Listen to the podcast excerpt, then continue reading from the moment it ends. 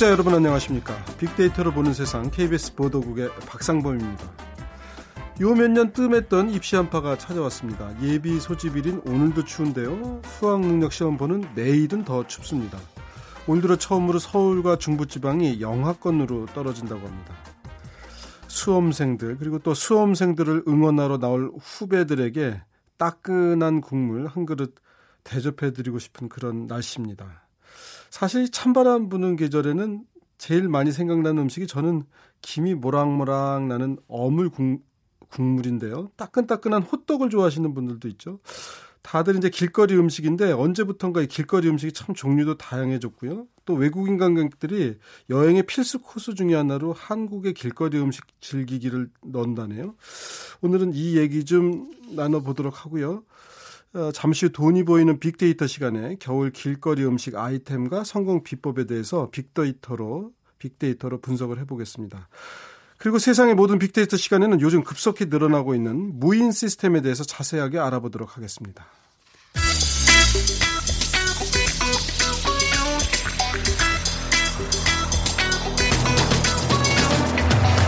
오늘 여러분이 궁금한 모든 이슈를 알아보는 세상의 모든 빅데이터. 다음 소프트 최재원 이사가 분석해드립니다. 네, 어서 오십시오. 네, 안녕하세요. 저는 못 가봤는데 편의점도 무, 인 편의점이 있다고요? 어, 아직 국내에는 한 다섯 곳밖에 없고요. 아, 다섯 곳이요? 네, 그러니까 예. 무인 편의점이 뭐 계산대에 이제 사람이 없는 편의점인데 정말 익숙하지 않은 풍경이죠. 네. 그래서 이제 이 계산대에 원래 직원이 해야 될 일을 소비자가 직접 셀프 계산대에서 바코드 찍고 그리고 아 손님이 그러니까 종업원처럼 자기가 스스로 찍어야 되는군요. 그렇죠. 그리고 신용카드 결제하는데요. 예. 사실 되게 익숙하지 않은 풍경이긴 하지만 예. 지금 뭐 최저임금이 또 인상됨에 따라서 이런 여러 가지 무인 편의점도 어, 어떻게 보면 지금 관심이 높게 나타나고 있고요.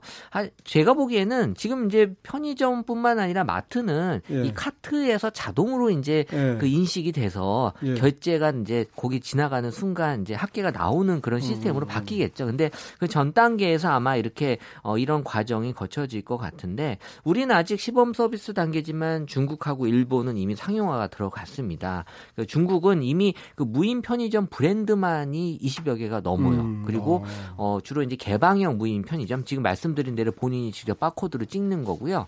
일본은 이제 무인 편의점이 약간 폐쇄형. 그래서 어떻게 보면은 이 자판기 형태로 아주 음. 큰 자판기에서 자기가 이렇게 눌러서 그러니까. 물건이 나오는 형태가 저는 그런 형태인 줄 알았어요. 네, 근데 자판기는 차라리 편한데 제가 서가지고 계속 혼자 바코드 찍으면서 한 20개 사가지고 이러다 보면은 저는 이제 이런 생각이 드는 게 아니 이게 내가 지금 누구를 위해서 내가 지금 이 노동을 하고 있지? 그러면 좀 가격을 낮춰야 될 그러니까. 필요가 있, 겠죠 그러니까 내가 이렇게까지 하면서 바코드 10개, 20개 찍어가면서 물건 사는데 나에게 돌아오는 혜택이 뭔가라고 생각해 보면 물론 이제 그 파시는 분 입장에서는 가격을 안 올린 것만도 다행으로 생각하세요라고 할 수는 있는데 내가 여기서 지금 무슨 일을 하고 있는 거지 이런 생각이 들 것 같아요. 일본은 워낙 이 또 자판기 문화가 잘 발달이 돼 있어서 이렇게까지 확장이 되는데 우리는 사실 그렇진 않잖아요. 예. 그래서 일단은 일시적으로는 계산대 직원이 없으면 이렇게 할 수밖에 없는 그런 음. 시스템이 만들어지는 거죠. 요즘은 뭐 하여튼 비행기 타러 가서도 그렇고 보통 뭐 사람이 없이 가든 뭐 기계하고 대화하는 경우가 점점 많은데 많아져요. 예. 네.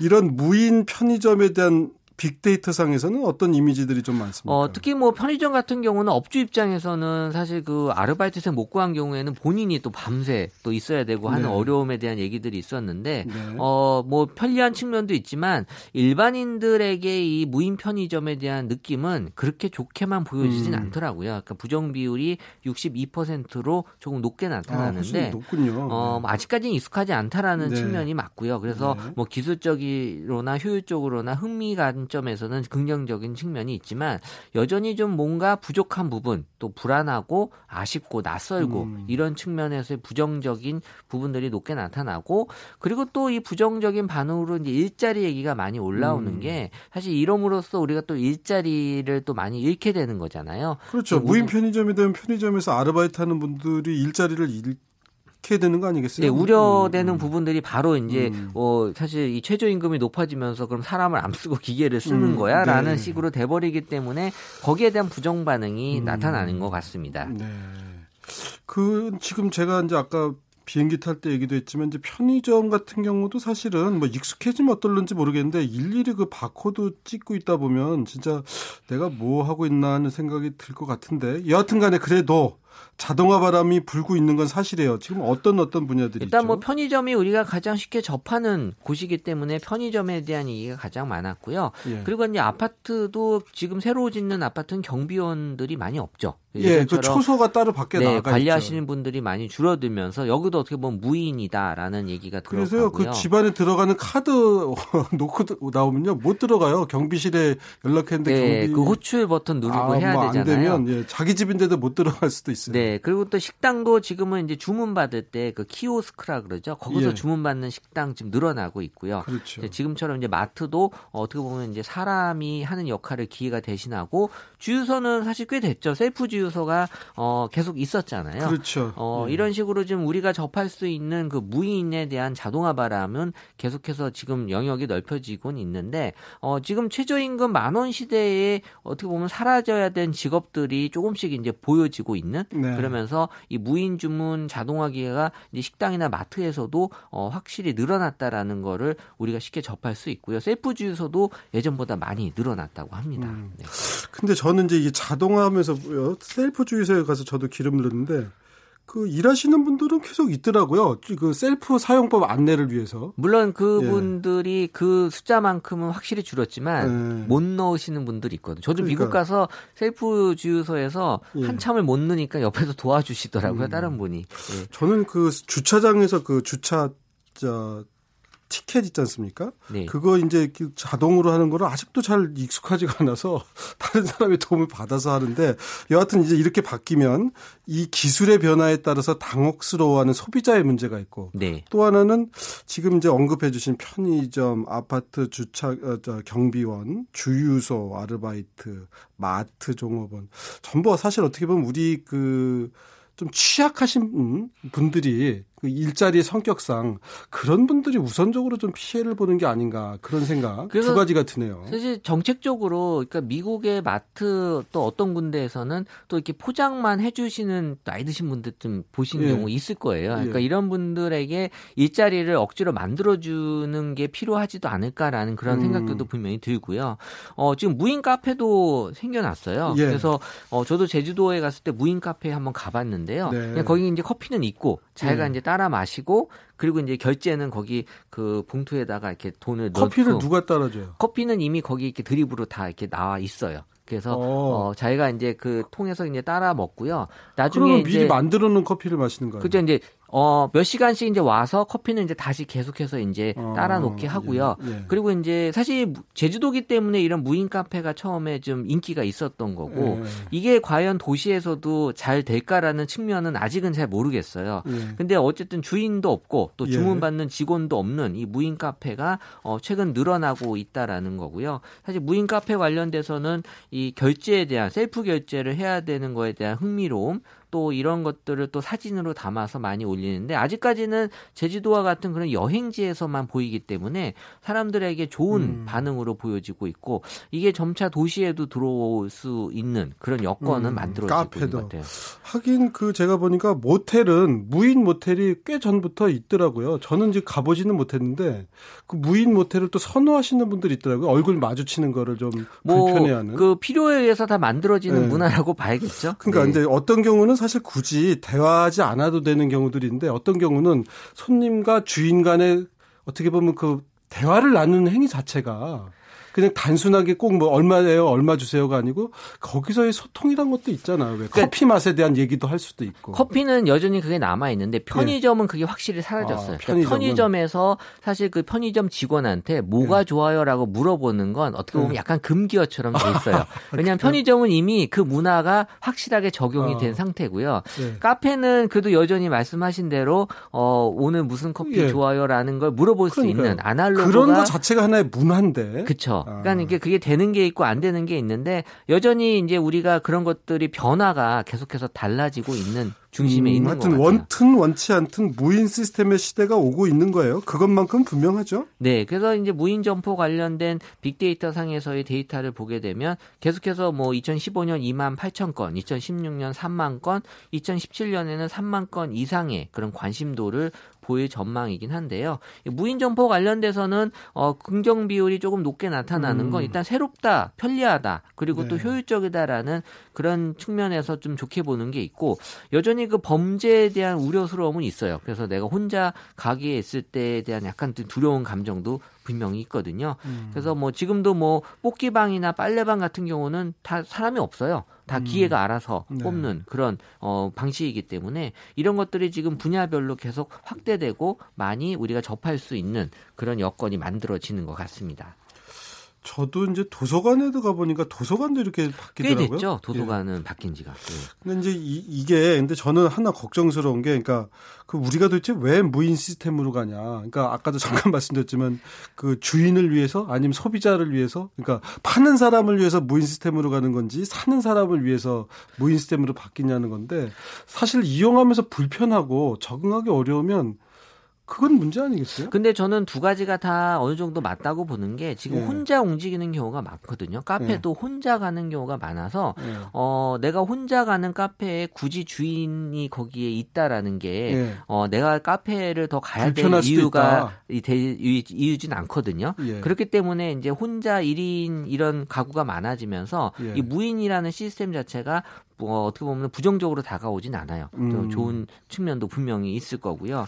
또 아까 처음에 말씀하셨듯이 그 저기 편의점 가서 바코드 기- 제가 한 10개씩 찍으면서 이거 해야 될 생각을 하니까 아이고 언제 물건을 사나 하는 그런 불편함. 왜냐하면 우리가 언제부턴가 이게 무인화가 되는데 도대체 누구를 위하여 종은 울리나처럼 누구를 위하여 무인 시스템을 하나 내가 그럼 가격이라도 깎아주든가 뭐 예를 들면 이거 제가 찍을 때마다 10원씩 뭐 디스카운트 할인해 어. 분명히 이제 그런 기자님 같은 분을 위한 혜택을 만들어줘야 됐고요. 아마존 같은 경우는 이제 카트도 예. 어, 자동으로 내가 끌지 않아도 이렇게 예. 내 뒤를 졸졸졸 따라오는 예. 시스템을 지금 어, 보여주고 있거든요. 음. 이런 식으로 불편함을 예. 최소화시키는 쪽으로는 스티브 잡스가. 기술은 기술을 만지는 사람들이 저 해야지 일반인들은 복잡하게 다루게 할 필요가 없다. 그냥 그렇죠. 단추 하나로 모든 걸 해결하게 해야 된다라는 네. 그런 사업가들이 있었는데 하여튼 그런 문제도 있고 조금 전에 또 말씀드렸던 우리가 최저 임금이 이제 오르는데 이게 자동화랑 이게 서로 맞물리게 되면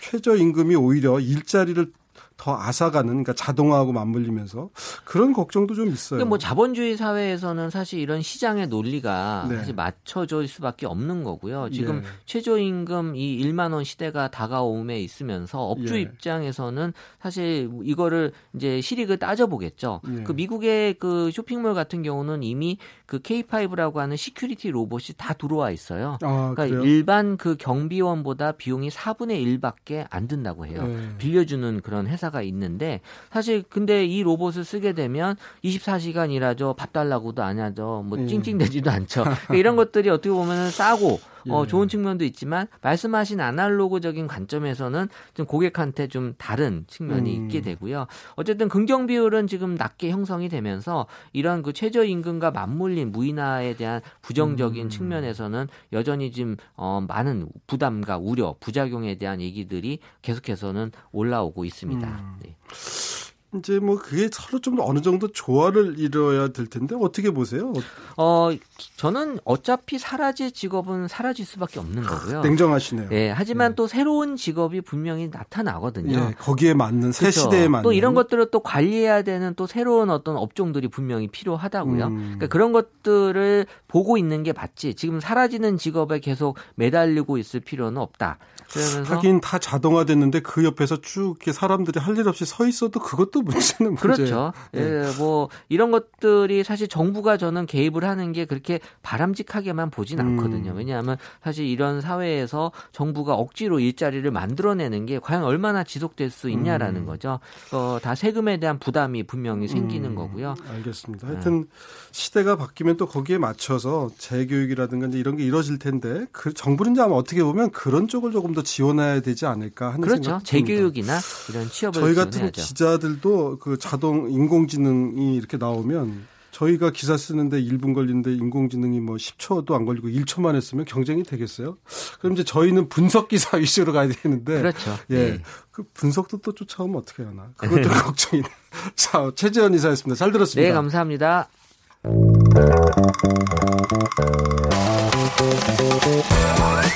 돈이 보이는 빅데이터. 창업이야 이홍구 대표와 함께합니다. 어서 오십시오, 이용우 대표님. 네, 안녕하세요. 네. 늘 출연하시면 시간이 부족하신 우리 네, 그러니까요. 오늘도 부족할 것 같습니다. 시간 안배 잘해야 되겠어요. 저희가 어묵 국물 얘기를 했는데 네, 저도 좋아합니다. 한겨울에 추울 때 바람이 네. 쌩쌩 불 때 사실 그 국물 그 종이컵에 네. 한 모금 마시면 참 좋긴 하거든요. 요즘은 어떤 길거리 음식들이 많이 각광을 받아요? 어, 일단은 뭐, 그, 지금 20대 여성들이 좋아할 만한 네. 그런 아이템들이 그 주목을 좀 받고 있고, 특히 이게 오늘 사실 내일 수능이잖아요. 네. 저희 아이도 내일 수능이거든요. 어. 아마도 내일부터 이제 길거리로 또 쏟아져 나오는 이제 그렇겠네요. 우리 고3 아이들이 예. 많을 것으로 예상되기 예. 때문에 벌써 제가 오늘 오면서 그 호떡 하- 장사하신 분하고 통화를 했는데 예. 벌써 이제 긴장을 하고 있습니다. 그래서 아. 아마 내일부터 대목이지 않을까 아. 이런 생각을 많이 합니다. 결국은 뭐 그 젊은 층에서 길거리 음식의 문화를 이끌어 예. 간다고 아. 봐야겠죠. 네. 호떡이 괜찮군요, 여전히. 네네네. 호떡은 참 그 스테디셀러네요. 저희 어렸을 때도 호떡 좋아했는데. 맞습니다. 음. 일단 우리 그 길거리 음식은 음, 이런 얘기들 많이 합니다. 뭐 테이크아웃 그리고 또 정크푸드 이건 네. 사실은 좀 부정적인 얘기이긴 합니다만 또 패스트 푸드와 이제 그 깊은 관련이 있죠. 어, 알려진 바에 의하면 뭐 전 세계적으로 한 25억 명의 사람들이 매일 길거리에서 음식을 먹는다고 지금 알려져 25억 있는데요. 명이요? 네네. 네. 어, 최근 그 이게 흐름이 뭐냐면 음, 이번 전 시간에도 그 뭐 그 사람 인건비에 대한 네, 얘기도 네. 이제 오갔지만 이런 것들 때문에 지금 뭐 소자본, 그러니까 적은 자본하고 어 작은 규모로 창업하는 이제 것들이 좀 추세가 지금 되고 있는데 네. 아무래도 어쨌든 간에 이 길거리 음식에 대한 장점이 뭐냐면 요리에 큰 경험이 없거나 예. 아니면 음 50대 특히 이제 60대에도 이제 젊잖아요. 예. 그분들이 하실 수 있는 아이템이 아닐까. 왜냐면은 음. 이제 뭐 그 부장급이나 네. 아니면 이렇게 임원급 네. 되시는 분들이 퇴직하셔가지고 이제 아이템을 찾거든요. 예. 왜냐면 제가 20여 년 이제 컨설팅하면서 상담을 예. 엄청 많이 했잖아요. 예. 그분들이 약간 좀 우리가 흔히 얘기하는 자세가 나오는 거. 예, 예. 그러니까 뭐 대형 커피숍이라든지 예. 이런 거를 좀 하길 원하시는데 예. 요 길거리 음식의 특징은 네. 어, 연령과 상관없이 뭐 뭐라고 할까요? 뭔가 견장을 좀 이제 내려놓고 예, 예, 예. 할수 있는 거라서 어, 중장년 창업자에게도 인기가 좀 음. 많을 거라고 예상이 돼요. 네. 그 길거리 음식 하시니까 이제 이제 아 내가 그- 그렇게까지 해야 되나 하시는 분도 있을는지 모르겠는데 네. 뭐 하여튼 어 돈을 많이 벌 수 있다면 해야겠죠. 근데 네. 길거리 음식 중에 이제 저는 기억에 나는 게 푸드 트럭이라고 그래서 몇몇년 네. 전에 네. 이제 미국이나 이런 데서 좀 보고 오신 분들이 네. 많이 했는데 네. 이게 푸드 트럭이 안 움직이는 푸드 트럭이면 이게 뭐 트럭인가? 그러니까 그다음 왜냐면 장소를 옮겨 다니면서 뭐 네네네. 이렇게 핸드폰으로 해서 뭐 문자도 네네네네. 알려주고 이래야 푸드 트럭인데 한 군데 앉아가지고 네. 계속 하니까 또 목이 안 좋은 데도 있고 기존 상인들과의 네. 갈등도 있고 그렇다 그래요. 어때요? 그거를 궁금해하신 분이 가- 굉장히 많아요 최근에 음, 왜냐하면 음. 그 잘 아시다시피 우리나라처럼 권리금이 높은 나라가 없어요. 예. 현실적으로 그러다 보니까 뭔가 장사해야지 창업해야지 뭐 이렇게 생각하면은 최소한 뭐 1억 원 가지고는 예, 뭐 예. 사실 명함도 내밀기 힘드니까 예. 그래서 푸드트럭은 뭐 2, 3천만 원대면 가능하니까 관심을 갖고 있는데 예.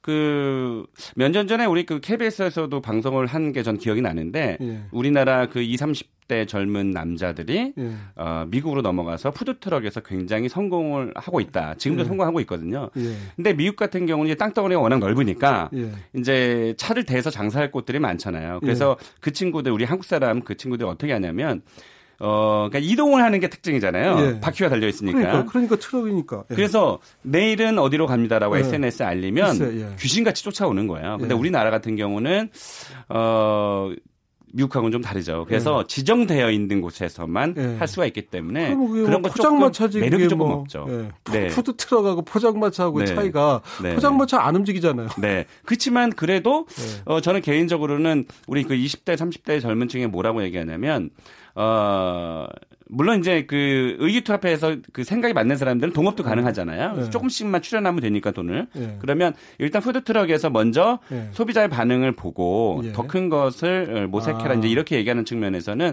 사실 우리 중장년 창업자에게도 저는 맞다고 봐요. 그러니까 예를 들면 하루 매출에 뭐 100만 원, 200만 원 팔아야지 욕심이 아니라 예. 하루 어, 사실 월세가 뭐 그냥 우리 점포형보다 그렇게 많이 나가지는 않으니까 네. 뭐 하루에 2, 30만 원 정도 팔더라도 예. 어, 이 시간에서 가- 항상 제가 말씀드리는 게 중요한 게 SNS거든요. 예. 이것을 통해서 많이 알려지기 때문에 예. 일단 찾아오는 스토리가 되게 재밌잖아요. 예. 그런 측면에서는 한번 해볼 만한 거죠. 하여튼 푸드트럭에 저도 관심이 많았는데 의외로 네. 주변에 많이 안 보여서 이 푸드트럭들이 다 어디 갔나 하는 생각에 좀 여쭤봤고요. 그러니까 일반 길거리에는 뭐 이게 들어갈 수가 음. 없으니까 지정되어 있는 곳만 갈 수 있으니까. 자, 이제 그렇죠. 창업 아이템 본격적으로 한번 좀 네네네. 찾아볼까요? 네. 어떤 것들이 좀 좋습니까, 요즘에? 어 앵커께 제가 여쭤볼게요. 예, 예. 가장 그 어, 길거리 음식 중에서 좋아하시는 게 뭐예요? 저는 사실은 뭐 떡볶이 이런 거 좋아해요. 근데 네. 뭐 새우 이런 것도 요새는 좀 입맛을 들이고 있는 중이에요. 아, 제가 뭐 제가 아는 것만 해도 사실 수십 가지인데 예. 이것을 오늘 다 말씀드리기도 힘들 것 같고 일단은 예. 뭐 대표적인 게 붕어빵이죠. 네.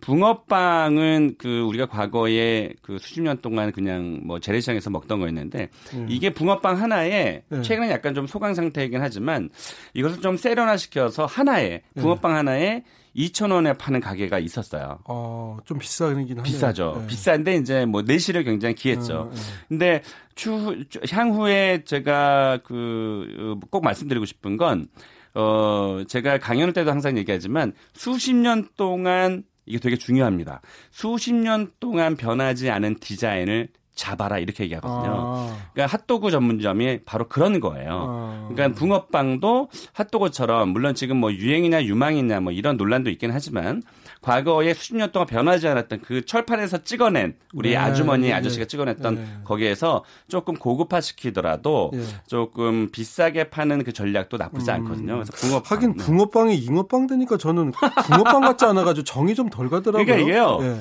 그 그러니까 크기를 크게 하는 것도 중요하지만 예. 저는 요즘에는 예. 그뭐 푸짐하게 굉장히 많이 먹어야지 하는 소비자는 예. 없어요. 예. 그러니까 굉장히 세련되고 네. 뭔가 찍어 그 SNS에 좀 알릴 수 있는 이런 이런 것들도 많이 원하고요. 또 계란빵, 뭐 국화빵, 네. 뭐 호두 과자, 예. 땅콩 과자 이런 게 이제 뭐 어, 주요 우리 그 길거리 상품이고요. 예. 어, 요즘에 이제 또 인기를 끌고 있는 것을 제가 좀 말씀을 드리면 예. 아마 이제는 뭐 그 대중화가 되기 직전이기는 합니다만 스테이크 예. 네, 스테이크를 스테이크- 길거리에서 그렇습니다. 예. 스테이크를 어, 잘게 썰어서 예. 양파랑 어, 채소랑 같이 그러니까 우리가 아. 왜그 우리 아이들 좋아하는 그 치킨하고 콜라를 예. 컵에다가 한두 군데 예, 담아주잖아요. 예. 이거는 맥주를 안에 담아주고 아. 위에다가 스테이크를 올려줘요. 그것을 아. 뭐 7,000원 내지는 9,000원에 파는데 예. 이게 지금 어, 프랜차이즈화해서 대중화가 되고 있는 중이고요. 어, 그리고 치즈 가리비 구이, 또 네. 버터 새우 구이, 예. 또 심지어 랍스타, 랍스타를 어, 이렇게 들고 먹게 되는데 네. 9,900원에 파는 야, 랍스터 값이 이제 만 원 아래까지 내려와서 길거리 음식으로 그렇습니다. 팔린다 이런 얘기. 그래서 우리가 알고 있는 과거의 길거리 음식에서 벗어나서 예. 음, 좀, 어, 사람들 많이 선호하는 거지만 그것을 좀 세련화시켜서, 어, 내놓으면은 소비자에게 각광을 받을 수 있다. 이렇게 볼 수 있을 것 같습니다. 아주 그냥 다양해지고 있어서 저는 음. 하여튼 재미있습니다. 네. 랍스터가 9,900원짜리도 맛있어요?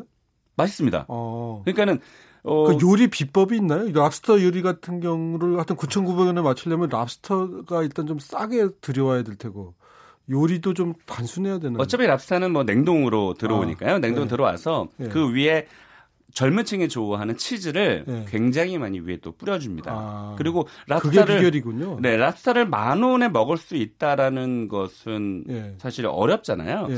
어, 가까운 일본에 좀 예를 들면 네. 일본에는 그러니까 미슐랭 가이드에서 예. 그 셰프로 일했던 사람이를 영입을 한 거예요 일본에서 예. 그래서 그러려면 그 파스타 같은 경우는 굉장히 비싸다고 일단 인식을 하잖아요 예. 이것을 2만 원이나 3, 2만 원 정도 때 팝니다 예. 어떻게 파냐면 서서 먹게 만들어요 예. 그러니까 아예 의자가 없어요 예. 그 집이 굉장히 기, 그 줄을 서서 지금 예. 어, 먹고 있고 장사 잘 되고 있거든요. 이런 네. 것처럼 좋은 요리를 조금 싸게 먹을 수만 있다면 네. 의자가 없어도 아, 어, 감수할 수 있다. 감수할 수 있다라는 게 요즘 최근 소비 트렌드라고 보시면 돼요. 어, 아니, 그러니까 저도 사실은 이제 파스타나. 서서갈비도 있잖아요. 파, 그렇죠. 서서갈비도 있고 네. 파스타나 이제 월남 아 베트남 국수라고 하죠 우리나라에서는 월남 국수 같은 경우 그게 원래 이제 좀 푸짐하게 먹는 국수 요리잖아요. 네. 그러니까 예를 들면 우리가 짜장면은 짜장면은 만 오천 원 받는다 그러면 이게 뭐 호텔도 아니고 짜장면이 만 오천 원이야 그런데 비슷한 파스타는 네. 만 오천 원 받아도 그냥 네네. 좀 비싸다 싶으면서도 먹잖아요. 그래서 그러니까, 네. 예, 베트남 국수 같은 경우도 원래 그게 푸짐한 네. 음식이 특징인데 맛있고 이게 우리나라에서 어떻게 보면 그 트렌드 음식이 되다 보니까 감당할 수 없을 정도로 비싼 경우들이 있어요. 지금 진짜 말씀을 잘해 주신 거거든요. 네. 왜냐하면 이 방송을 예비 창업자분들이 사실 많이 들으세요. 제 네. 주변에서도 네. 많이 듣고 네. 있거든요. 지금 말씀하신 그 베트남 쌀국수가 제가 그 성공 사례로 사실은 오늘 말씀드리려고 가져왔는데 예.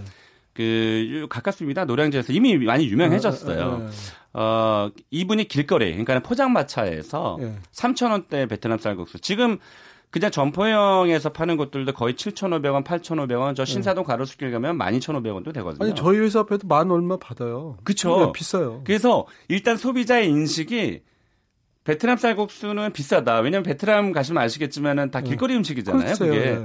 근데 이것을 7,500원, 8,500원 처음부터 네. 이 아이템을 들여오신 분이 예. 아예 설정을 그렇게 하셨어요. 가격을. 예. 근데 그러니까. 그러니까 소비자가 대부분 어 7,500원 만 원을 알고 있는데 이것을 3,000원대 팔기 시작했어요. 예. 길거리에서 이분이. 예, 예. 예, 그래서 한 3년 정도 돈을 버셔서 예. 노량진 먹자 골목에 들어갔는데 예. 지금 거기 에, 매출이 뭐 그, 그렇게 예. 적은 비용으로 받아도 만 1억 2천, 1억 3천씩 팔리고 그러니까 있으니까 언제부턴가 파스타나 이러니까 스파게티나 베트남 국수는 무슨 데이트하면서 먹거나 여성들이 좀 네. 우아하게 식사할 때 먹는 음식처럼 됐는데 맞아요. 아니 국수 먹기를 어차피 국수잖아요. 서양 국수나 네. 뭐 베트남 국수인데 네. 국수 먹기를 맛있으면 좋, 좋지. 뭐 그렇게 인테리어나 뭐 자리값으로 다, 다 들어가는 게 아닐까 저는 그런 생각이 가끔 들어서. 맞아요. 원래 그 파스타도 뭐 사실 재료비용이 적은데 그건 분위기를 먹는다고 저희가 얘기하고요. 네. 이런 그 저가형은 말 그대로 음식을 먹는다라고 하죠. 그 사실 그 삼, 삼청동 쪽에 가면 호떡을 파시는 분이 있는데 네. 그 50대 되셨어요. 예. 근데 불과 1.5평. 지금 예. 이제 예. 넓혀 넓힌 게 사실은 예. 3평. 그러니까 예. 난 9평방미터 정도 되거든요. 네. 거기서 얼마를 파냐면 네. 어, 놀라지 마십시오. 한 달에 5천만 원을 팝니다. 더 재밌는 건몇 뭐냐면 개를 파시냐 5천만 원. 엄청 아프죠. 줄이 엄청나죠. 네. 더 재밌는 건 뭐냐면 네. 이 길거리 음식의 특징이 네. 바로 수익성이에요. 아. 수익률이 굉장히 높아요. 그래서 네. 이 호떡을 팔아서 거의 한 원래 점포형 음식점들은 수익률이 약 한 20% 정도 내외인데 네. 이 호떡을 팔아서 거의 한 50% 정도 아. 당기시니까 그냥 머릿속으로 계산이 아마 음. 되실 거예요. 그래서 이분은 어 6, 7, 8월은 더우니까 호떡이 안 팔리잖아요. 네. 그래서 나머지 9개월은 한 달에 5천만 원씩 팔아서 네. 예, 많이 저금을 하시고요. 네. 어, 6, 7, 8월은 더운 날은 해외여행을 가시거나 또 신메뉴 개발을 하시고 해서 야. 정말 황제같이 사실 분이 계세요. 그래서 제가 오늘 방송이 사실 시간이 없지만 예. 너무 좋은 것도 좋은 아이템 또 되게 뭐 멋있는 아이템을 하려고만 하지 마시고 결국은 장사라는 건 돈을 벌기 위함이니까 음. 그렇죠. 작은 규모다, 규모라도 실속 있는 아이템을 충분히 길거리 아이템에서 찾아볼 수 아무래도 있습니다. 그러면 이제 창업 비용도 적을 테고. 그런데 그렇습니다. 주의할 점은 어떤 게 있을까요? 일단 뭐 맛은 뭐 마- 말씀 안 드리겠습니다. 맛은 네. 뭐 당연히 네. 기본이니까. 예. 그리고 길거리 음식의 특징은 역시 가성비입니다. 예. 네. 가격대의 만족도가 뛰어나야 된다는 거고요. 예. 그리고 팁을 좀 드리자면 음 아까 제가 서두에도 말씀드렸지만 일단 사진을 찍어서 올리기만 하면 네. 아무리 구석진 자리라도 찾아오거든요. 네. 그래서 food styling을 예. 사진을 찍게 만들어라 이렇게 네. 좀 팁을 좀 드리고 싶습니다. 알겠습니다. 마지막으로 딱 한마디 신의 한 수도 전해 주신다면. 스무 살 여성분이 좋아하는 아이템으로 만들어라. 스무 살 여성. 예. 그분들이 좋아하는 food styling으로 만들어라. 이게 아마 핵심이라고 보면 될 것 같습니다. 젊은 여성이 참 어디 가나. 트렌디하니까요. 예, 이 영화관에서도 서점에서도 그렇습니다. 알겠습니다. 스무 살 여성을 잡아라. 네. 여기까지 듣겠습니다. 지금까지 창업 컨설턴트 창업피아의 이용구 대표였습니다. 네, 고맙습니다. 자, 빅데이터로 보는 세상 수요일 순서 이제 마치도록 하겠습니다. 네, 네, 2030 세대들의 문화를 빅데이터로 분석하는 2030 핫트렌드가 내일 마련되어 있습니다. 내일 찾아뵙겠습니다. 지금까지 KBS 보도국의 박상범이었습니다.